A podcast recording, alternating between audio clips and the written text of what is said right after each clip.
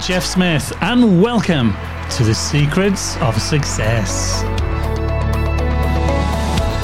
Throughout my life, I've been fascinated by one single question, and it's how do successful people become successful? What is it that makes that big difference in our lives? Over the last 40 years, I've interviewed rich people, famous people, and many millionaires to find out their secrets of success, and my aim is to share them here with you. Of course, success is not always measured in money. And in these programs, I'm looking at many different success stories from people in all walks of life. I want to find out what makes them tick how they overcame adversity to keep on going, and I want to extract those magical nuggets of wisdom so that you too can implement the secrets of success into your own life. In this episode, I'm talking with Habib Chammas. Habib, or HJ, as he's known by his friends, is an award winning, best selling author, coach, entrepreneur, and investor who's achieved financial independence by investing in rental properties, creating online businesses, and helping others to publish their best selling books. He's the founder of Employee Millionaire. He's guided thousands of students through their personal finances, launching their online businesses, publishing their best selling books, and investing in income producing assets. Well, there's a lot to get through here today.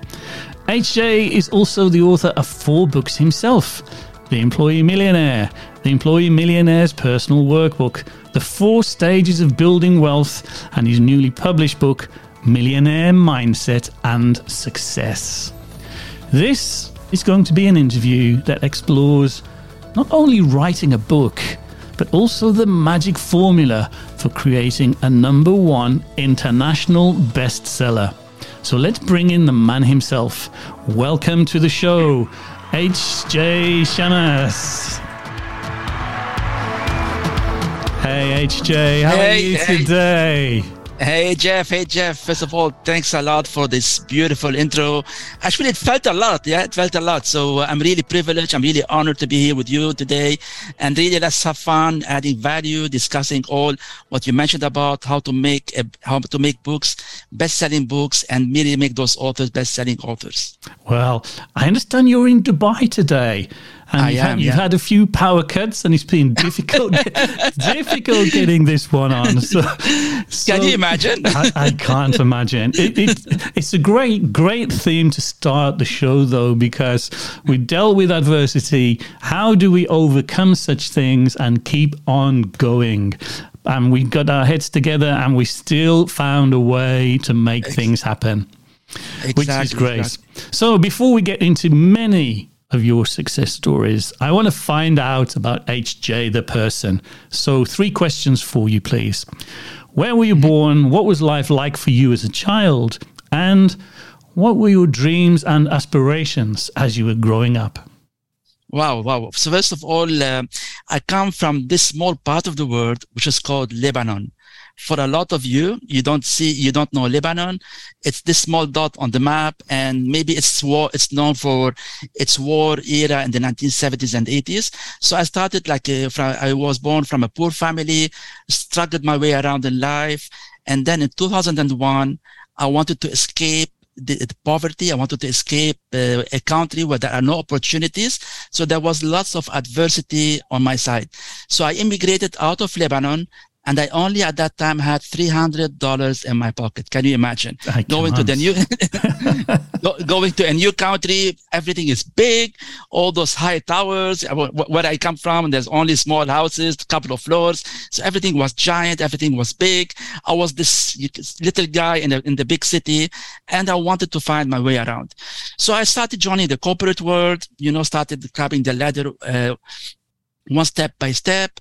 And then when I started to earn more money, what happened here in 2008, I saw a lot of my friends being kicked out of their jobs when the financial, global financial crisis hit the whole world. So this was kind of a wake up call for me. Okay. I was struggling in my life. I found a good paying job, but what if I was next? What would I do?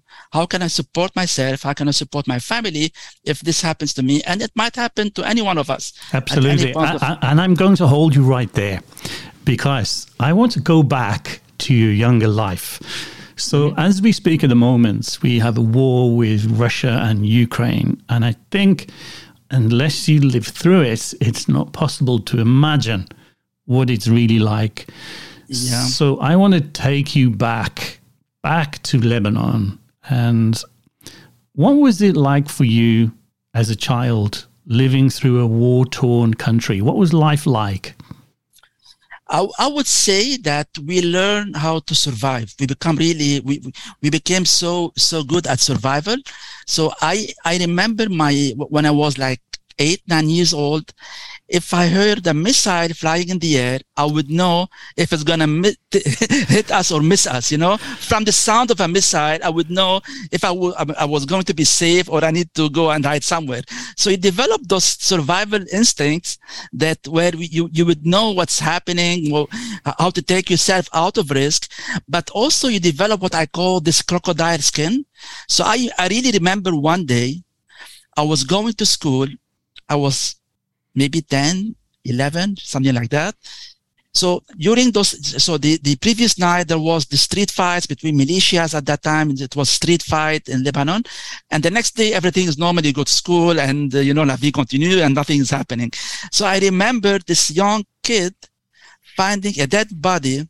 And for me, just to go to school, I had to jump over that body. Oh, man. As if nothing happened. Now, when I think of it, I think of it, I say, oh shit, what's happening? How could I, how could I do that? But at that age, you know, you, you develop this crocodile skin. You just survive. You just want to go forward and you put the, all your guards like, I just want to, I want, I, want to, I want to make it. That's it. Uh, I'm sorry to laugh here. I'm just thinking how many kids have had to jump over a dead body, a human being, to get to school. Um, uh, how did that affect you? How long did it stay with you? You know that at that time during war, you don't think of them because every day there's a new episode. Every day there's a new thing happening. Every day you think I might die here or there. Every day, every day you have to survive. But the, when the war has ended, this is when we realize we passed through a lot of traumas in our life. We, and, and now there are the positive side and the negative side. The positive side of things is we know how to thrive. We know how whatever happens to us, we pick up the pieces and we move on. We, we try to make the best out of it. The negative side of it is you become so kind of uh, insensitive to to to to uh, small things uh, because you were trained like that uh, whatever failure you might face in life, you think, okay, it's, that's nothing as compared that I was going to die at that age. So whatever happens to you becomes really a small thing. And, uh, and, and I think this is what, what makes most of Lebanese overcome any hurdle they face because they learned how to survive war. If they could do that, I think they could survive any, uh, uh any experience in their lives, and any negative experience in their lives, what I mean here. Uh, and, and, uh, I think this is what equipped me to overcome all my hurdles in business, in, in my career, uh, and, and to really keep on focusing on what I wanted to achieve in life. Okay. So when you're faced with adversity now, today, do you reflect back to the, to that war torn time and think, if I can get past that and survive, surely I can do this. Is that what actually goes through your mind? Actually, it happened to me in 2019. I'm not sure if you heard about the financial crisis in Lebanon, where the government and the banks stole people's money. It was all over the news. I'm not sure if you heard about it. Yeah. So imagine they uh, they just froze all the bank accounts, didn't they? So so the number but, stays on screen, but you couldn't get access to it. Is that right? Now, this is what how it started. Now it's worse. What they tell you. So let's suppose you have ten thousand dollars in the bank. Yeah. Mm-hmm. They tell you this ten thousand dollars is not worth any more ten thousand dollars. They're gonna convert it to the previous Lebanese pound exchange rate and the Lebanese pound lost 97 something percent of its value over the last three years. So you're going to take your $10,000 around $700. Wow. So imagine if, imagine if you have hundreds of thousands or a bigger number. So actually you lost 90 something percent of your net worth. It was stolen by the banks. And with a scratch of a pen, they tell you, we, this is what we used to have, and this is now your new number. So it happened to me and and uh, I I used to have a decent amount of money in the banks, and I lost it all. And then I thought I could do nothing about it. What I need to do is to reset, keep on doing what I know, what I've been successful at, uh, step more on the pedal, keep my foot there, and keep on really uh, reset, uh, re- reinventing myself so that I can overcome all that uh, uh, experience. Mm-hmm. Amazing. And the, the problems with the monetary system in Lebanon is still going on today, right? And the, it, it is indeed, yeah. Yeah, there's no chance of you getting that money back. No, no. I, I lost hope of that. I thought as if I lost it all. And really, I've reset ever since. And now I don't trust the whole system. All my money is in the States and in Dubai. And this is, this is how I, I operate. Okay. So I'm, start from scratch all over again. Okay, exactly. so let, let's move it then to where you left your story before. So you decide to leave Lebanon. You have mm-hmm. $300 in your pocket. Yep. And then where did you go? Which country did you go to? So I went in 2001 to Dubai. Okay. And uh, I remember really, I was staying alone. I was, I was kind of afraid. I had this tear in my eye that it's too big for me. What can I do? Mm. How old but were you at this stage? I was 28, okay. 27, 28. Yep. So uh, what I've done that at that time, I, I, I decided I want to be successful in the corporate world. I want to earn a decent money, have a decent job, which I've done. And then when the financial crisis hit the world, this is when I decided, okay, now that's a new uh, uh, wake up call for me. What shall I do about it? Because those kind of financial crises, they always happen. It's a, it's a kind of a cycle. They always happen throughout our lives. And I need to be prepared for the next, next one. So this is when I started investing in rental properties. Uh, and, and what I've learned in the process is I could leverage the bank's money uh, and pay a little down payment. And in that way, I was increasing my wealth I was increasing my passive income from the net rental income, which is the income, rental income less the mortgage installments. And over time, after seven years, I was able to have enough rental income that exceeded my all of my expenses and I was kind of financially independent. At that time, I had the choice to either continue in a job if I like my job or to leave my job if I don't like it because my rental income could sustain um, all my living expenses uh, with, while maintaining my lifestyle without really reducing uh, any of my lifestyle. So, uh, and this is when uh, I started writing my book afterwards. Uh, so in 2018, 10 years after that, I, I wrote my first book. It became a hit. Uh, it, it won multiple awards. and I wrote three other books. So I became three times best-selling author. And ever since I started to help students invest in rental properties. So now my niche was all those employed people, how they can escape the rat race in the same way I've done. And here it is where I pivoted, pivoted a bit. So a lot of the students I, I was working with didn't enjoy their job, but they have a lot of they had something in them. They wanted to share their experience with the world. So, and this is where I started to open another department in my business. Okay, I helping employees become financially independent through real estate. But what if you don't want to remain as an employee and you want to be an entrepreneur?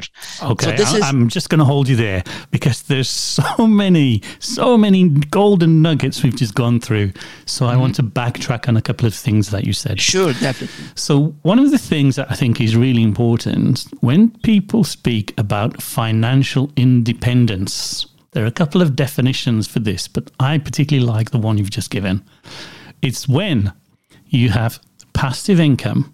That means you you are not spending your time exchanging your time for money as we normally do in a job. Exactly. Yeah. You have this money coming in, in your case, from rental properties, mm-hmm. whether you're working there or not. Exactly. So the amount of passive income coming in, when it exceeds the expenses going out and you have some left over, this is what we're referring to as financial independence. In other words, That's- yeah, we don't have to work anymore because our passive income actually covers our, let me say, current lifestyle. So exactly. So exactly. so when you say you achieved financial independence, that's what it actually meant. Great. So yes. then, then then you said, okay, I decided to write my first book. So, what was your first book? Who was it for? And why did you decide to write it? Okay, that's that's a great question. Actually, when it first started, it was not intended to be a book.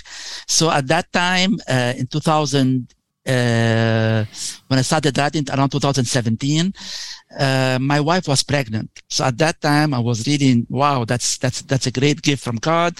So, and uh, I was getting old and I thought, what if something happens to me? I want my child, at that time I didn't know the gender yet, to, to, to learn some lessons in life. So I started to write some notes to my future child to teach them if you ever join the workforce, you need to leverage that and really know how to really borrow other people's money, in that case, the bank's money, invest in real assets so that you can become financially independent. So I wrote all this kind of notes.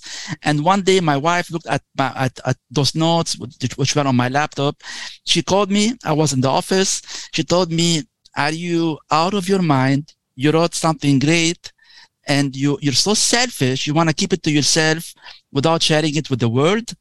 And wow. And I told her, you know, I'm, I'm not this kind of personality. I don't seek attention. I don't know how to be an author, how to approach uh, uh, publishers, etc., etc. So this is when I thought, okay, let's give it a try. I approached uh, one of the publishers.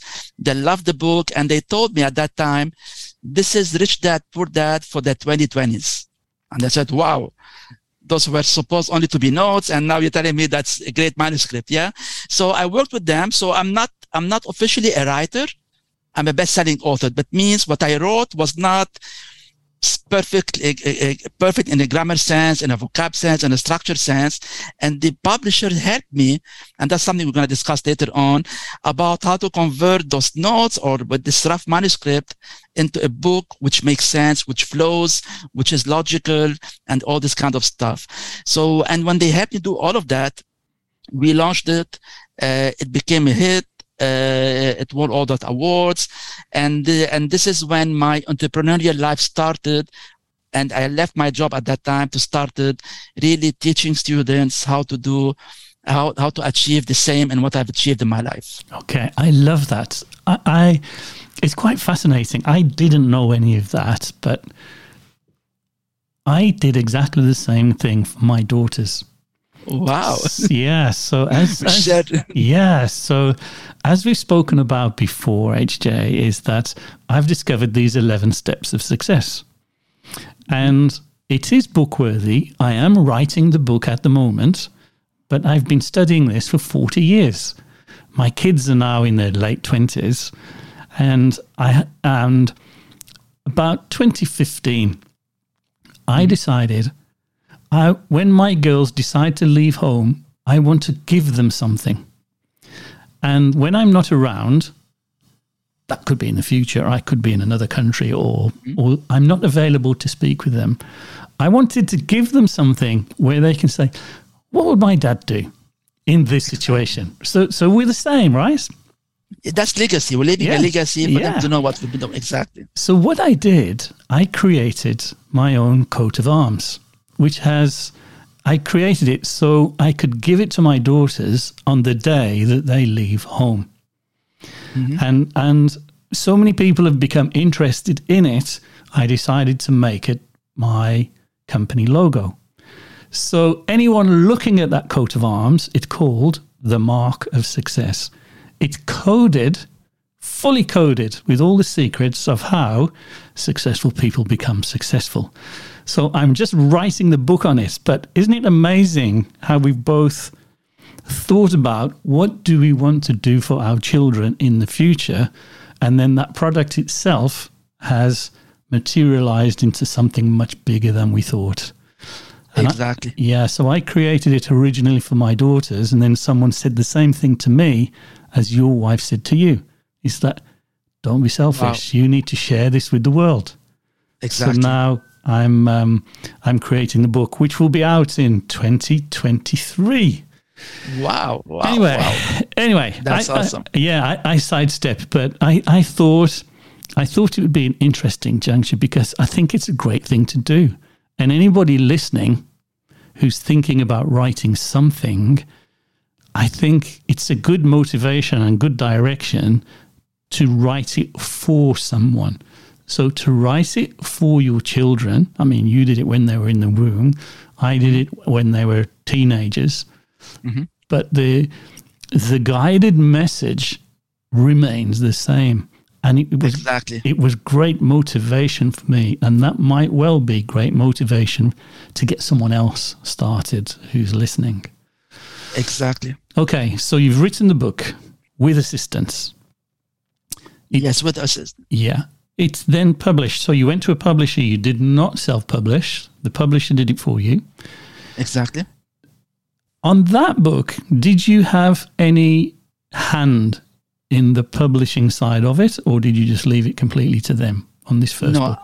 no. On the first book, I left it completely to them, and this is when I learned the good, the bad, and the ugly of the publishing business. Because yes, indeed.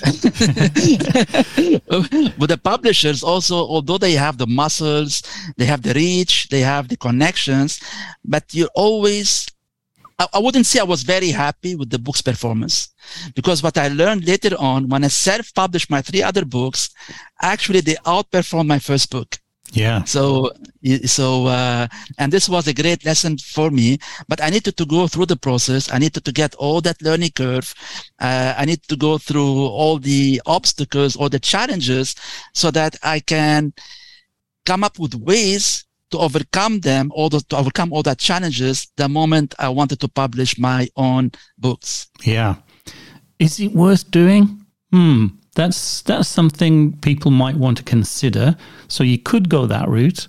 It is a very long route and a very expensive route in that you don't earn anything, right? What might be a better route for some people is to have a proper mentor and that will shortcut the whole process and fast track it. But selecting a mentor to help you with the book, that's a tricky one. Perhaps we can talk about that one later too. Okay, so you learn the lessons the the hard and expensive way for your 1st book. Your second book, what what's that one called? So uh, my second book, what happened at that stage? So I came up with the Employee Millionaire, which was my first book. I was not happy with what the publisher has fully done. So I decided, let me make a test and I made an abridged format, an abridged version of my first book. And I called it the workbook that relates to this first book. So the Employee uh, Millionaire personal workbook, which is really actionable steps, things you can do without all these stories around uh, the book. Yeah. So I published that uh, and I did all my research on how to do the right cover, the right keywords, the right title, the right uh, listing, the right blah blah blah, which we're gonna talk about it in a while. Yeah. So, uh, and this was the aha moment for me. The moment I published it, I set it up first of all when it, it was set up for success because I did my homework before publishing it. Uh, whereas in my first book, I just wrote something without doing my research. So it was done through uh, through research. Second thing is I invested money on ads. And this is are the right ads, the right promotions that will give a return on investment and doesn't uh, doesn't just go down the drain because I've learned also a lot of promotions will waste your money and we need to learn which ones will really get us that ROI. And the third thing I've learned is sales from books will never make you a passive income. That's people need to know. At best, it, it will give you a few dollars here and there because you're always reinvesting that money earned from books and marketing to grow your audience. So I think the, the lesson here, the third lesson was you earn money from your book from the back end of the book. So my book becomes what I call it, uh, it's like a calling card 2.0, the next generation calling card that is like a brochure selling what you do as a service.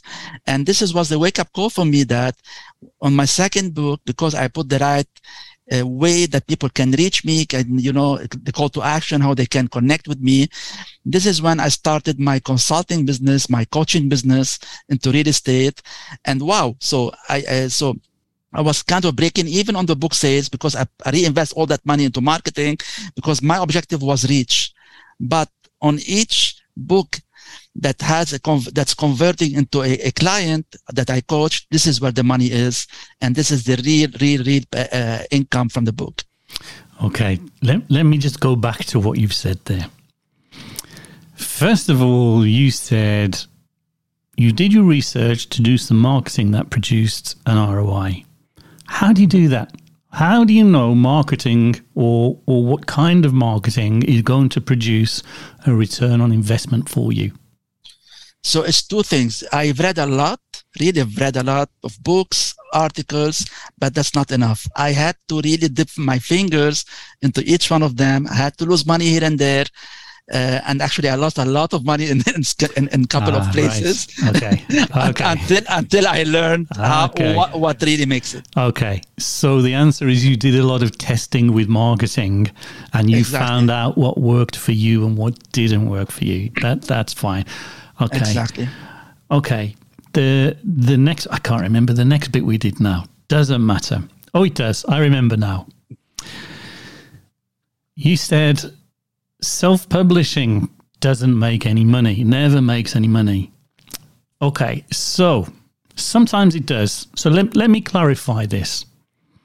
When I was writing a book, somebody said to me, and this influenced me greatly, and we're now 20 something years since this was said to me. This is how powerful it was. Mm-hmm. So I said to this guy, I'm going to write a book. And he went, Oh, that's awesome. And here's what he said it's the best business card you can ever have. It is, yeah. And I thought, wow, yes. Now, anybody who's thinking of writing a book, you need to make a decision before you write the book, really, as to whether whether you want to make money from it and to become a number one bestseller. That that's the first thing because this changes how you write the book. The other thing is if you're going to self publish, you need to decide are you going to create this as, let me say, as cheaply as possible so that it becomes a business card for you in order to generate leads, as you do, HJ? Or are you going to create a book that is going to change an industry and is worthy of people paying for it? because they're two very, very different things. So when I did my book, uh, the KPI book, I knew that would not be worthy as a cheap paperback to throw away to be a business card. I knew it would be a permanent reference book. So, that kind of book, you need to decide before you write it. You don't write it and then think, oh, what shall we do with this? I agree. Yeah. So, what we're talking about from your perspective then is to write a book with the intent of spreading your net so that you're able to use the book as an investment for marketing, if you will. It's your best marketing tool, it's your business card. And you do that to attract clients.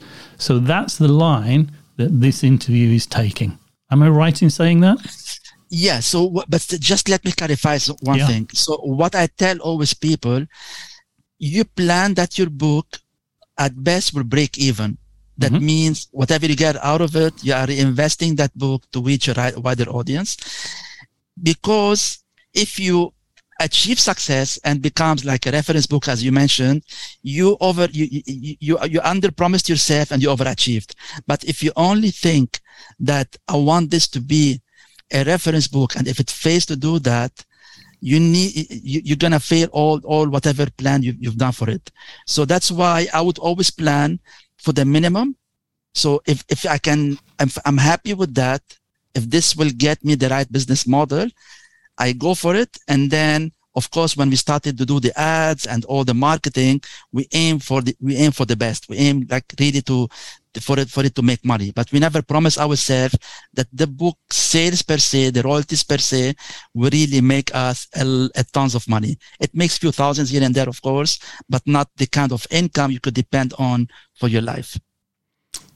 Okay. We'll agree to differ mm-hmm.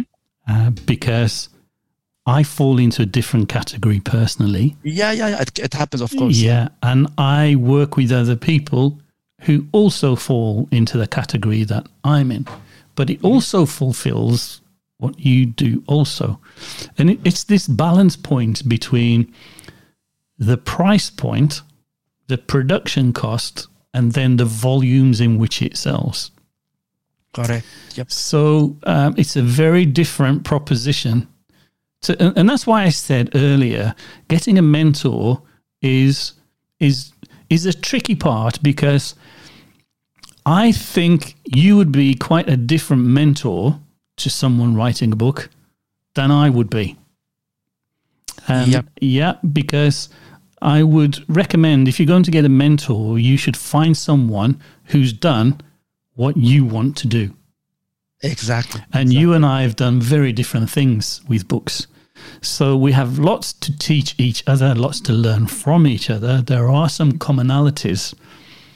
However, the strategy for my book publishing, which is self published, is quite different to your self publishing, which I love. I love that we've got this difference because, you know, one size fits all is great strategy for t shirts but not for bubble, but not not for book publishing or any kind of business strategy. Yeah. So yep. so what we're saying with your strategy, and let's be clear, is you are aiming to break even and to publish this book to get known. It's your business card. That's its purpose. It's not exactly. it's not done to change the world.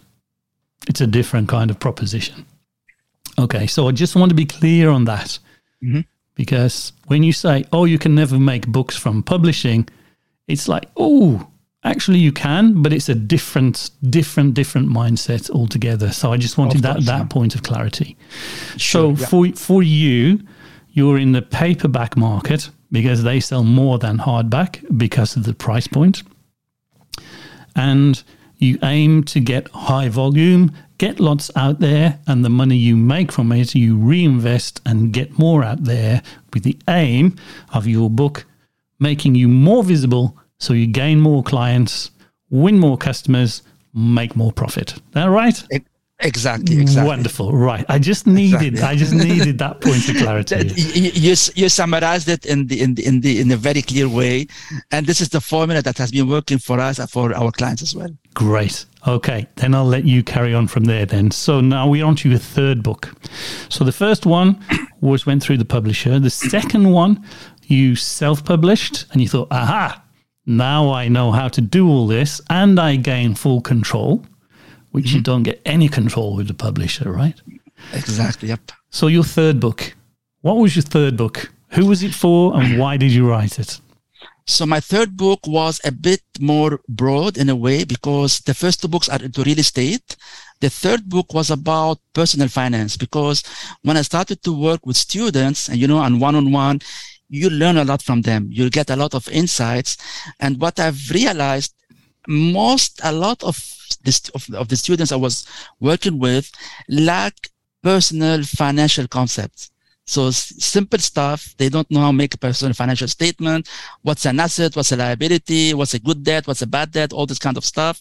So then I wrote a book about personal finance, which will teach them uh, how they make a financial plan for themselves before they decide if they want to invest in real estate, open a business, become entrepreneurs, whatever they want to invest in. So really, really the basics of personal finance.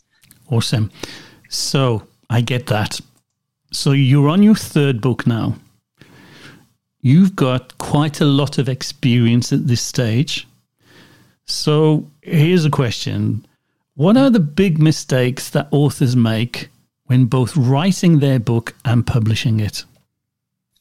I think the, the, one of the big, actually, there are a couple of them. The first one is never doing your research because when you write a book, you need to answer pain points. You need to know in advance what is your target audience looking for. What is the, what are the pain points? What are the solutions they're looking for? And when we do the right research, this will become like the structure of the book, the table of content. We really want to make sure we answer all the needs of our target audience. So this will set up the book for success because you're talking to them, you're talking to them in their language and you're giving them solutions to their pain points.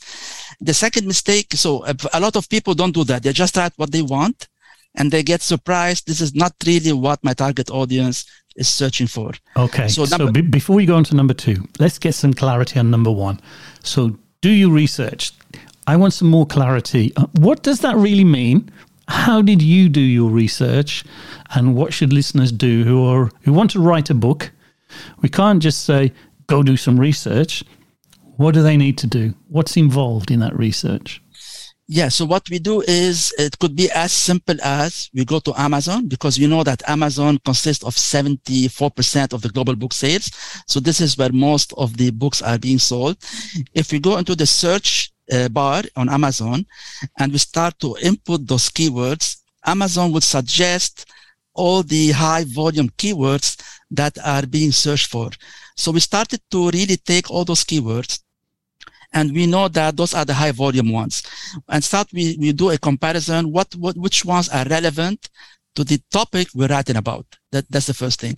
Now there are some. So, are you saying this? You use these keywords in order to structure your title? Is that what you're saying?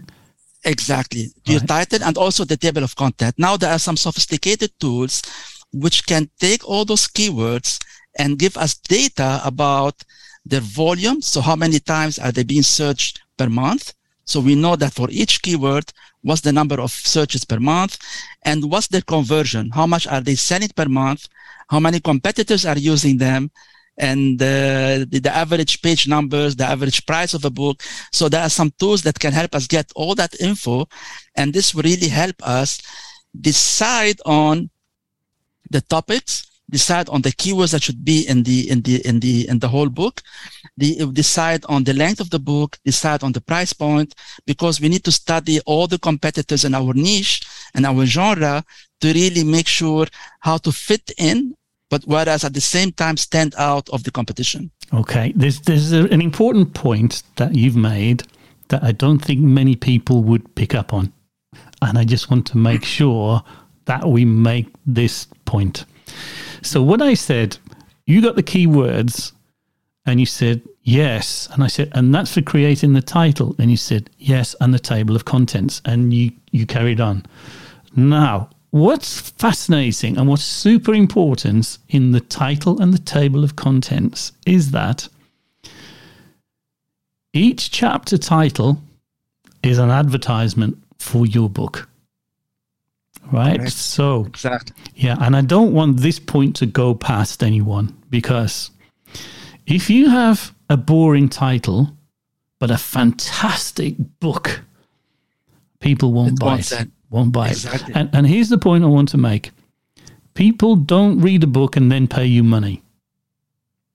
Exactly. I want to pause there because it's so so important.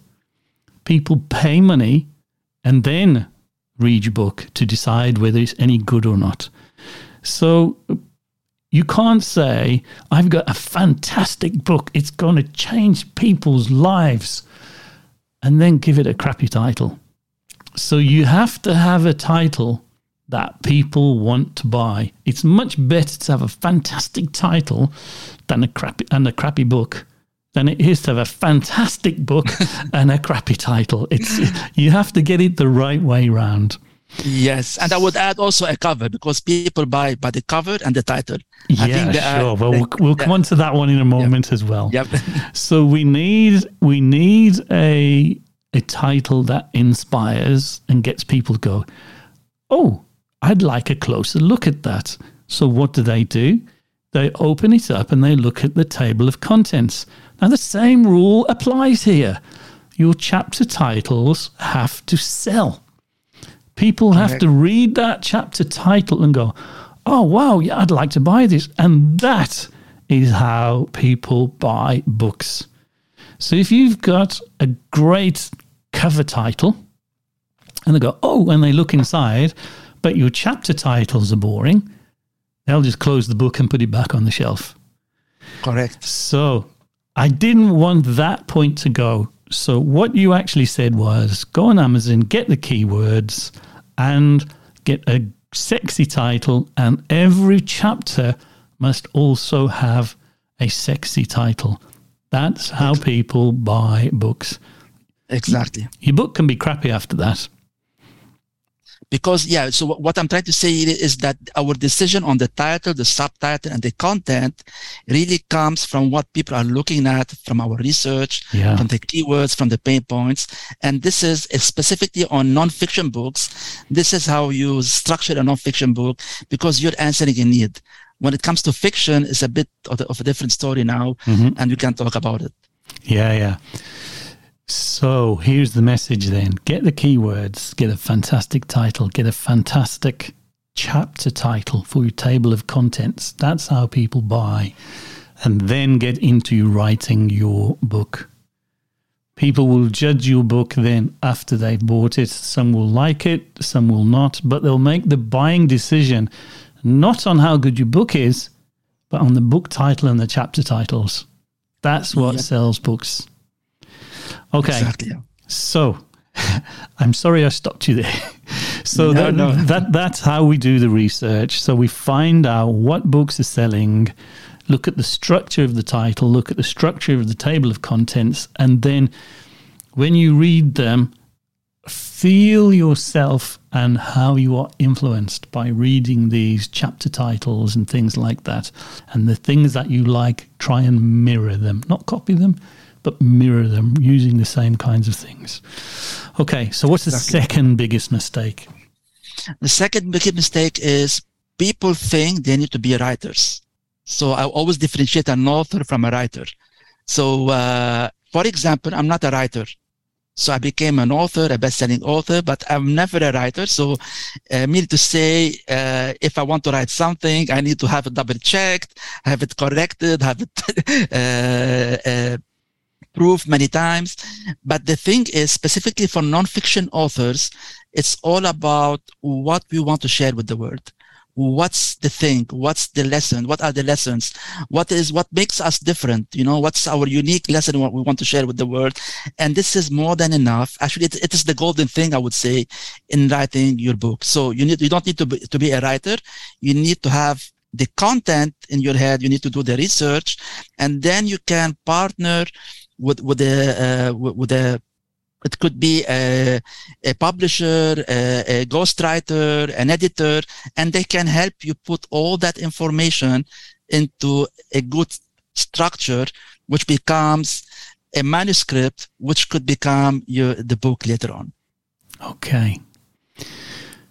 Now, that brings me to an interesting question because I've seen some people do the research, they've done great. They get the structure, they've done great. They start writing, they're doing great. And then they stop. So, what do you do to stay focused on achieving your objectives? And what tips do you have for other people to stay focused on their objectives and their dreams? I think it all goes back to our initial objective of the book. in, in our case, as we shared now, it was a legacy. Because it's a legacy and I really want to share with the world the things that brought good things in my life, it always becomes like a guiding uh, point. It's, it's, it's like, a, uh, okay, that's my aim. Whatever happens to me, I always focus on what, what I'm getting, what I want to achieve. Of course, I'm always going to have hiccups and I always imagine things as if I'm a salmon fish swimming upstream, upstream the river. So everything is coming, you know, yeah. against me. But because I want to go to my objective, in the salmon's case, they want to mate. In my case, I want to achieve the legacy for my book. I'm sure we all want to mate too. The, the, the, the, tragic thing about the salmon, they mate and they die. Uh, I don't, yeah. I don't want to be doing we just want to keep on mating, right? yeah. exactly. Okay. Exactly. So, so, getting back onto topic then, what do we do to stay focused? So, yes, you're swimming against the tide. So, everything's in your face. How then do you keep it going? It's it's by focusing on what I want to achieve is on the and on the objective, and if I keep on swimming mile after mile, in that, that case, writing a page or a paragraph after the other, I will find myself the moment I I finish a chapter, it gives me more energy. Okay, I'm done with that. Let me move to the next, and then the next, and then if I ever feel weak, if I ever feel tired, or I lose, you know, I lose confidence in writing the book, I remember my objective. Why am I writing this book? In the first place. Okay, let's go back to that then. How do we go about creating an objective that makes us feel that way? What's the process we go through? It will be easy to say goal setting, but that's not enough, right?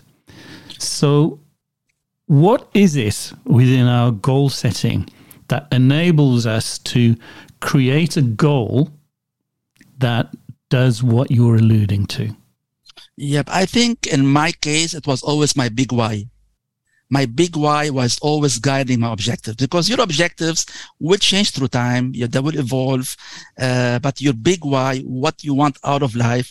And this is beyond success, beyond money. It's about your family life, your health life, your spiritual life, your well-being, all this kind of stuff. So if you imagine what's your big why, everything will start to fall into place when it comes to objectives. Because objective settings we can read this in books put the smart objectives but i think the big why for me was always the guiding thing in the horizon where i'm going at. Now it's not worth it to say that in the beginning when i was going out of a war zone my big why was a negative one. I wanted to escape that reality. I didn't want to be back into the poverty, into a war zone. But then throughout, as I evolved in life, my big why started to be more of a positive one, of a powerful one, because I wanted to achieve more things in my life, in my well-being. And, and there's, there's a big difference. I enjoy more now the positive why instead of escaping a negative why. Absolutely. Okay. So your why, your big reason why, has caught caused you to write a fourth book. So, what's your fourth book? Who is it for? What's its purpose? And why did you decide to write it? So my fourth book actually it, it goes in, uh, along the topics we're discussing now. It's all about mindset because w- what I've realized with the people I'm working with, okay, they want to become financially independent. They want to learn a process. Uh, we can give them all the formulas or the recipes or the processes, all the tools they want, but what I've learned is many of us, actually most of us, when we go on something new, we have limiting beliefs in our own. So we become our own enemy. We become our biggest enemy that's standing in the, on our own way to success. So my fourth book is all about a mindset and success habits. So what, how can you identify your own limiting beliefs? How can you acknowledge them? And then how can you transform those limiting beliefs into empowering beliefs that are, that's always guided by your big why. So once you're always, your big why is there, any limiting belief and any setback you will face in your life, we tend to, we learn how to change that into an empowering one and say, okay, that's another perspective of the whole story. And let me go from that angle instead of a negative angle. Okay. Why do you think we get in our own way, as you say it? And how what can we do to get out of our own way? The why I think it's how we were programmed because always in our brains and our subconscious, fear acts as a kind of protection.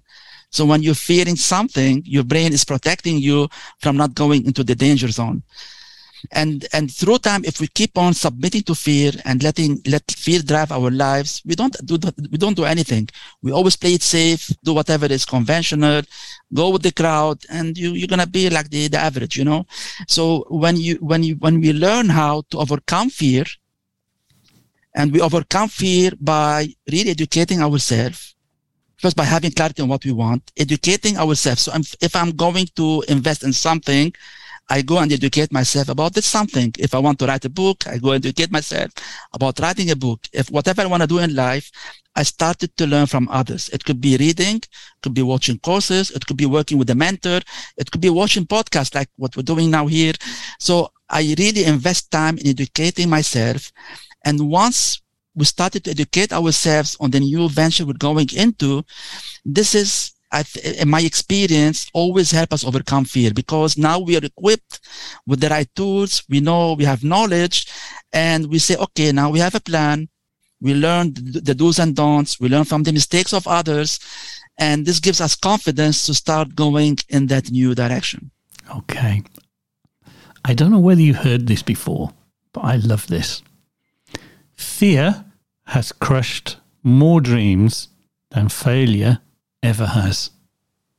Correct.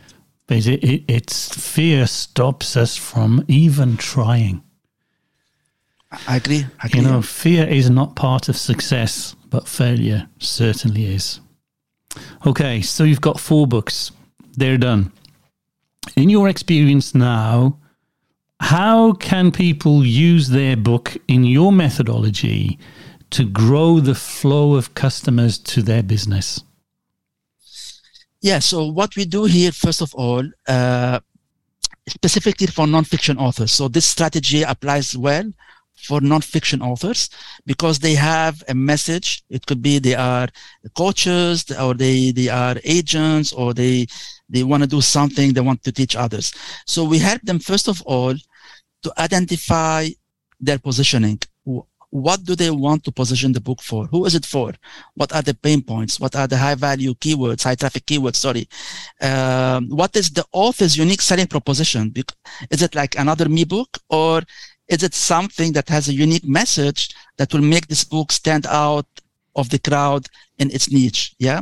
So then after we identify the positioning, what we do is we start working on the outline. As we mentioned a while ago, it's all about keywords, having each chapter title really sells and, and, and make sure it really answers all the pain points the target audience uh, uh, is looking for solutions for.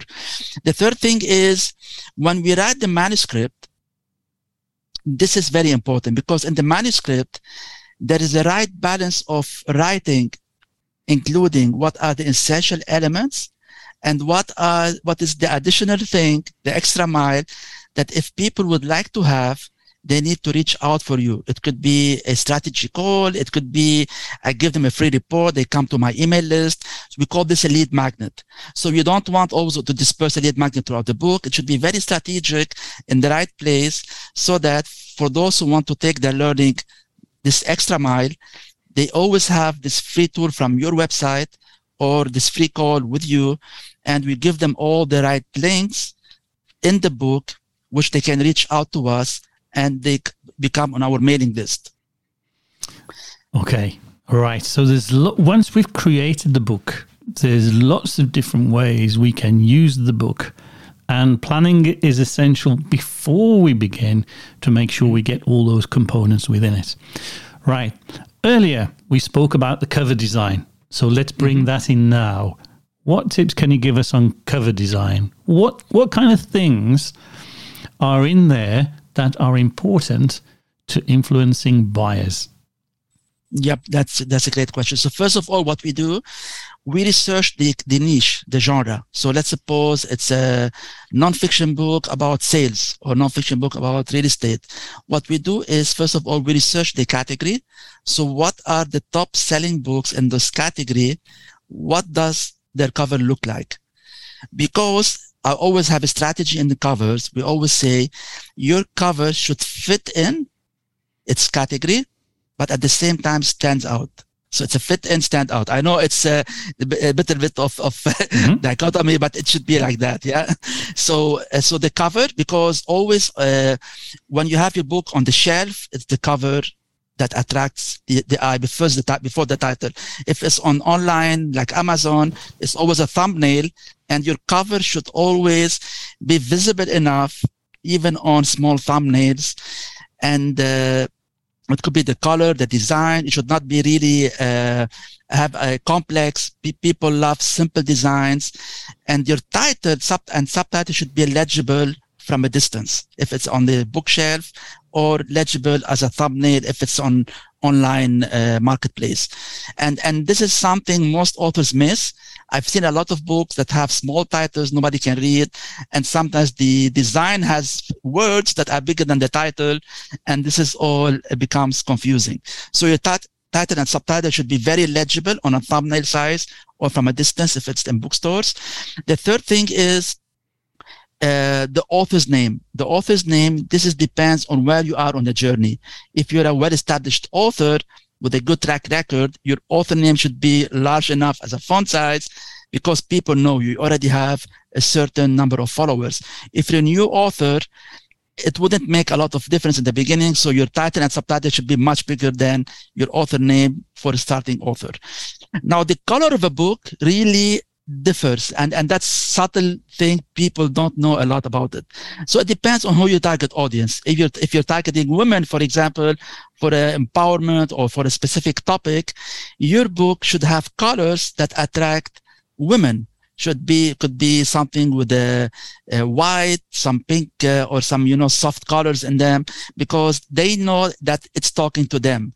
If if your target is purely men for some books so you should have those colors that really attract men. And if it's really uh, non-gender biased, you should have a color that really doesn't overwhelm neither of the genders that they say, wow, that's a book. It's for me, irrespective if I'm a man or I'm a, woman. Okay. So the, the attractive colors for a woman are, as you say, the, let me say pastels, the peaches, the pinks, and those exactly. kind, and whites and things. Exactly. What about a man? What's attractive to a man? So it's the uh, black, and black, by the way, does great uh, on on uh, online platforms because most of the online platforms have a white background. So always a dark gray, a black cover stand out of the of the crowd uh, specifically on the in the online world. And i've done this through one of my books. I've, I've done some testing and there was a big difference between a white cover and a black cover. And the black cover really overtook the the white cover format. So same uh, book same book same title just different yep. colors? Yep. Yeah. Yep. And was, the, so was with, there a difference in male and female bias on them on the two because so for example my book one of my, my books what i've realized that 80% of my clients were male. Mm-hmm. so when i the first design was more like a gender by uh, non-gender bias so it was acceptable for both. It did it didn't do that well when i changed the color into black we've I've seen really the, the book sales really started to, to increase. Uh, and this is the A-B testing we do on books because we cannot change too many things at the same time. We don't know what's working, what's not. So we do this A-B testing one at a time to really have this learning curve and know what's working and what's not working. Okay. So, so, so lighter colors for women, darker mm-hmm. colors for men. What's, what's the neutral gender in the middle then, if you want to appeal to both? So uh, white could be a neutral gender. Uh, yellow could be a neutral gender. Uh, this the striking yellow, yeah, or the Amazon yellow. Uh, I've seen this working a lot for uh, uh, neutral books. light gray also works well for for a neutral book. Okay. So we've talked about title. We've talked about chapter titles. We've talked about the cover, the title, the author size, the colors. So we've mm-hmm. got quite a lot of information out there. We've talked about writing the book, but there's something that happens before that. I'm asked this one quite a lot, HJ, and it's people say to me, Hey, Jeff, how do I find my purpose? Now, there's lots of reasons people would want to ask that, but let's say they want to talk about their passion in life and find their passion. From your experience, how would they go about doing that? I think from what I've experienced in life, it's all about take it simple. Let, us take it in that way. I always ask myself when I'm with my friends in a social, you know, having a drink here and there, what do I talk most about? Ask your friends. Sometimes you don't, you don't, you don't, you don't track yourself and your friends, your close friends will tell you, Hey man, you always talk about that and that and that topic. And most probably your passion is there. Mm-hmm. So really ask, ask around, reflect on what you always talk about, what you preach about, what are the social media stuff you always comment on uh, that attracts your attention, and you will find yourself you're attracted to a certain topic, to a certain niche. It's not rocket science. You really need to simplify the process to find the, the, purpose, uh, your purpose, and really what what uh, what drives you, what, what you know, what what gives you energy in a way. Yeah, I like that. I like that. I, in fact, I might try that idea myself because I'm not sure what my. So I'm writing a book at the moment. Once that's done, that's done for a purpose. So after that, I need to write something, but I'm not sure what that something would be. That's interesting, huh? That's what you've just brought out in me, HJ. I need, I need to find. I need, I need to find. I need to find out what that gap is now. Okay, and then comes the description because a lot of people like, okay, I have the right cover, the right title, the right research, the right everything. If you have a boring description, which could be on the back end of the, the back cover or it could be on the online listing, this is what converts because people will go to a great cover, a great title, but if the description doesn't convert, you lose the sale. And this is where most people don't give attention to is the description of a book. Mm-hmm. Mm-hmm. Indeed. Okay. I want to talk now about the inner hero. How to allow the inner hero to come back in charge and run the show in your life. Now, we've talked about the fear of failure. We've talked about what happens when we start coming off of our goals. We've talked about the big why. Mm-hmm. How do we get the inner hero to come out and take charge? Yeah, I think before we do that is we need to ask ourselves, how did we allow the inner villain to, to run our lives? Yeah, yeah. so I, I, I, I, in, in, if I reflect on things, our past experiences really affect us a lot. They have a huge impact on our self-perception even, and also on our future vision of, of ourselves.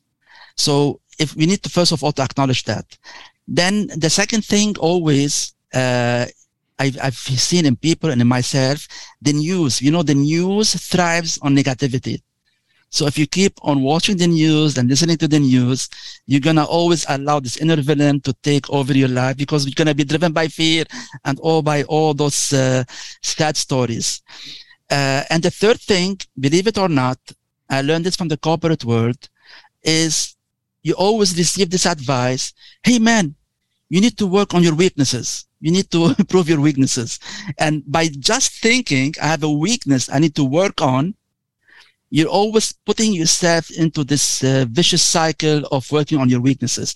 So if, if we acknowledge those three things, and then to answer your question, how to allow the inner hero to take charge, First of all, uh, you spoke about failure a while ago as well. What if we convert our past experiences into lessons? Even if they are, specifically if they are failures, because if we learn how to celebrate failure, because when we learn that failure is now we know that this thing, this thing, as we've done it, doesn't work. So that's a lesson in our life. So it's an opportunity. I, I, think that failure is an opportunity to teach us what works and what doesn't work. So convert past experiences into lessons. Have uh, implement a news diet. I've really, I, I've never, I haven't watched the news for months and months and months now. Sometimes, of course, I get here and there, there's some news that come my way, but I've, I never intentionally listen to the news or watch the news because it's all about negativity. Have, have you ever seen in the news uh, this guy gave his girlfriend a rose and they're in love? They're always about somebody's getting killed or a war here or a war there or something a murder. You know, so it's it's it's always striving on negativity. Yeah, uh, you, you, know. Um, they started to do things quite differently and it became massive in the UK. So the main news would be news at 10 and then you get the bell of Big Ben going dum dum dum dum boom, and then the news comes on, and as you quite rightly say, it's never good news. It's all bad news. This has happened. That's happened. There's a war here. So many's got killed. There's been a mass shooting. Da da da da da. But what they did, it was a newscaster called Trevor McDonald, and he started off this new trend, and it was the final article on the news channel, and it was called And Finally. Mm-hmm. So they did all the news and they go, and finally, and then they gave a good news story. Let's end on a positive page. Yeah. Yeah. And it made such a difference. The newscaster would smile, the news would end on a positive note, but they don't do it anymore. It's just doom and gloom. So I'm the same. I rarely watch news. If I do, I just catch the headlines. I don't want the rest of the content because um, lots of them go for sensationalism. I think they should be held into account. And now I'm going to get on my soapbox, so I don't want to do that. that's my Yep. Yeah, yeah that's, that's amazing for another day. So yeah, that's yep. that that's important. It's important to know what's going on but you don't have to listen to all the all the all the uh, doom and gloom. So yeah, or, or, or, even make it make it the purpose to look for positive news. So let's suppose yeah. I want to do this thing in my life, whatever this thing is. Why don't I research the successful stories about this thing? So now you're inviting, actually, you're focusing like a sniper on the positive things you want to learn about in life. Yeah, it's it, law of attraction by another name. Exactly. Uh, uh, you're very much into your kids' development, as me. I am too. I'll share a strategy with you mm-hmm. that I used to do with my kids. And um, so I'd be in a different country most weeks. So I used to speak to my kids every day, but on telephone. Mm-hmm. Because I was working away so often.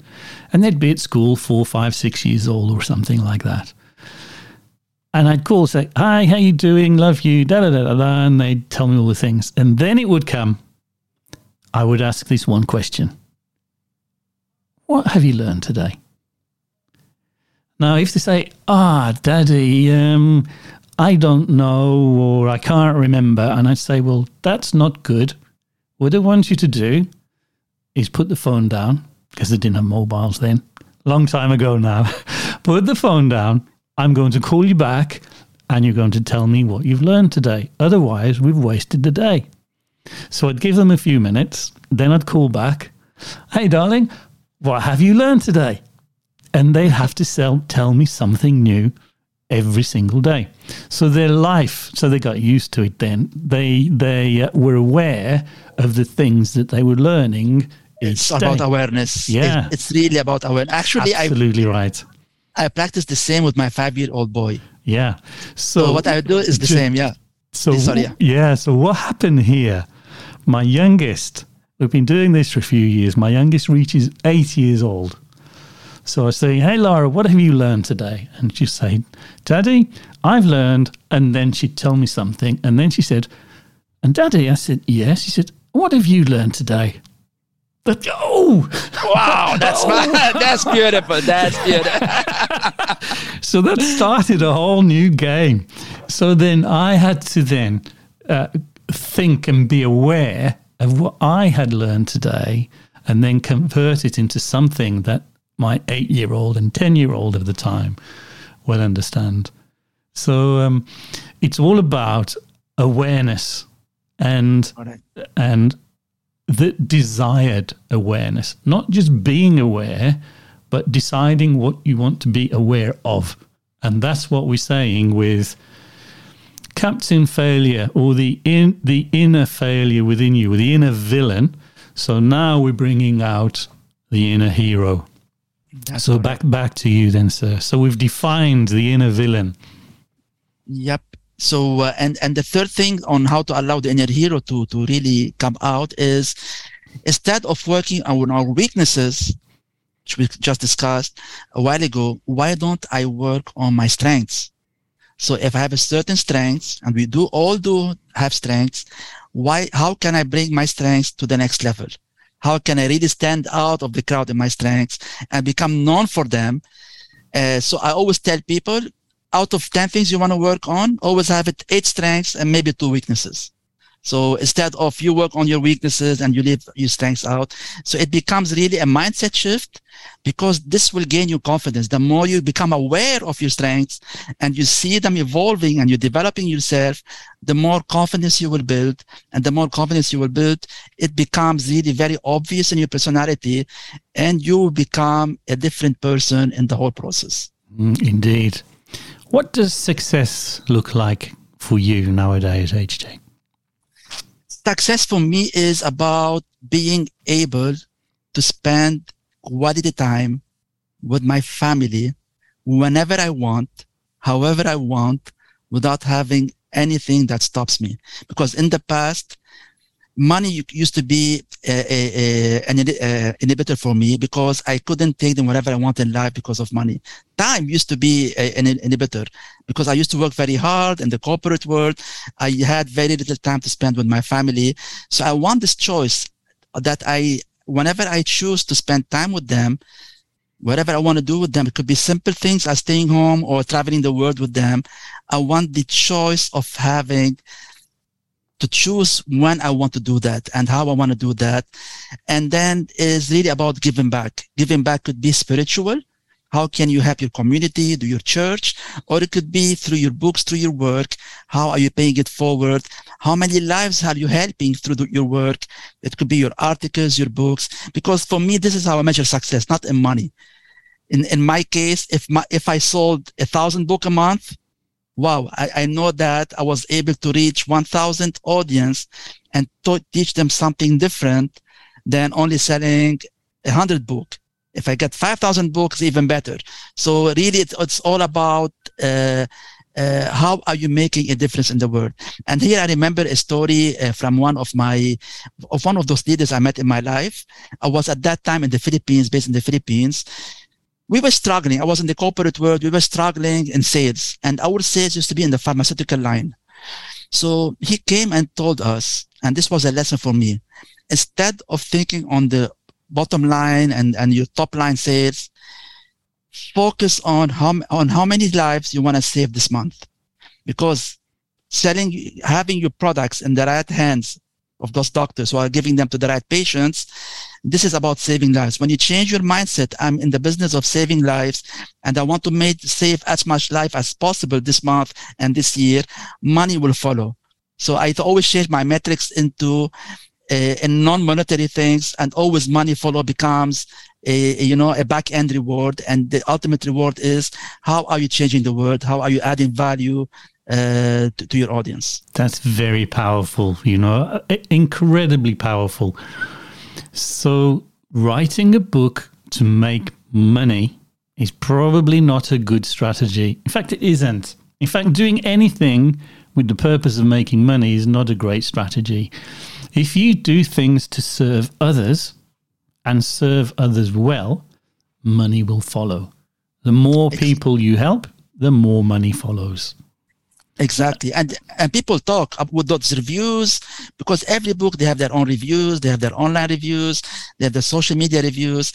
And this is what people need to see. Not your okay, your title, you cover whatever you spoke about comes in the beginning, but eventually the true measure is how other people who bought your book are talking about your book. Is it really saving, uh, giving them lessons, saving their lives, teaching them something, making a change, uh, all this kind of stuff.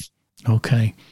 So you've had four books yourself. You've helped lots of other people create their own books. Yep. And you've had great success in helping other people to gain more clients through books. But books is not your main business, which is quite fascinating, which is why I wanted to travel this route. So mm. the, most of your income does not come from books. It's books that generates the income for you. And anybody who is a consultant or a speaker or a trainer, whenever I speak to them and they don't have a book, they're always working so hard to try to find the next client. And and here's the problem they fall into. Whilst they're working, they're not finding another client.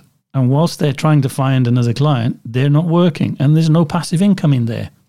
Exactly. And the way to get financial independence is to build that passive income. And then you can juggle this balance between working and delivering and then finding new clients. And your book will often find new clients for you. So here's the message then if you have a business and you don't have a book, man, you're missing out. And it doesn't matter what that business is. And Indeed, HJ, um, if someone wants to reach out to you for you to help them to write a book or to understand more about that, how how can people reach you? So uh, I'm I'm not that socially active on social media. So uh, I although have my Facebook and Instagram, but really I have very rare posting there. Uh, I focus mostly on LinkedIn, so they can find me on LinkedIn as HJ uh, and on my website is hjchammas.com. So hjchammas.com. Uh, on the top of my site is really about if they if they want to write a book, if they're serious want, about publishing a book, they can schedule a call with me, and uh, we go on a discovery session. From there, we would know if we're a good fit to work together. I know if they have content that will really make a difference because we also select our clients. We don't, because every client we work with, it's 100% success story. We, we really do all our research before we select the clients because we always want the best selling books on our portfolio. And, uh, if we, if we find ourselves a good fit and then we can take the conversation forward. A lot of our clients actually they don't know they don't have time to write a book even. For example i'm working now with a with a dentist in the region here in the middle east. So he doesn't have time to write a book. We're interviewing him so making interviews taking transcripts converting them into manuscripts and the whole the whole sequence of stuff so we can do from anything if if you have a manuscript ready we can help you if you have an idea here we can also help you to put it out on papers Great. So people can write a book and come to you, or they can come to you and you can help them write, or you can interview them and you'll write the book for them. Whichever way around they want to do it. Great. exactly, exactly. Wonderful. What a great resource to have. Okay, now I've got a question that's quite deep. I ask it of every guest. Are you ready? yeah sure HJ, what is the most important thing you have ever learned?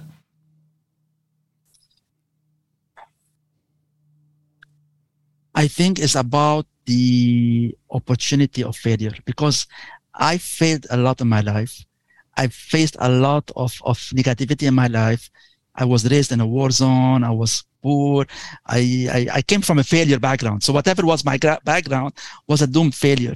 And I learned how to convert failure into an opportunity and really reinvent myself to really transform my failure into successes. Okay. And I'm going to end on that beautiful note. HJ, that's it for us today. It's been wonderful. You have been wonderful. I've thoroughly enjoyed everything. Thank you so much for all your valuable contribution. Thank you. Thank you. Thanks for having me. Thanks. Thank you indeed. And to you, the listener, thank you for downloading The Secrets of Success. I hope the show has helped ignite your passion, to be a catalyst for action, and giving you the fuel you need to realize your dreams. If you've enjoyed the show, please hit the follow button and make sure you don't miss any new episodes. Leave a review and share. When I say share, I mean share this episode with one person. That's all. But you could make a the big difference in their life. And without your help, we can't succeed. So, especially if you're going on Apple, leave a review because that that's what gets podcasts lifted. On another note, I'm always searching for great success stories. So, if you'd like to be a guest on the show or you'd like to nominate a guest, please contact me through our website at jeff-smith.com. You know, I really would love to hear from you, and I'd love to have you as a guest on the show. That's all from me today. Thank you again, HJ Chammas. Thank you for listening. Thank you. Thanks. Thank you for listening and have a great day.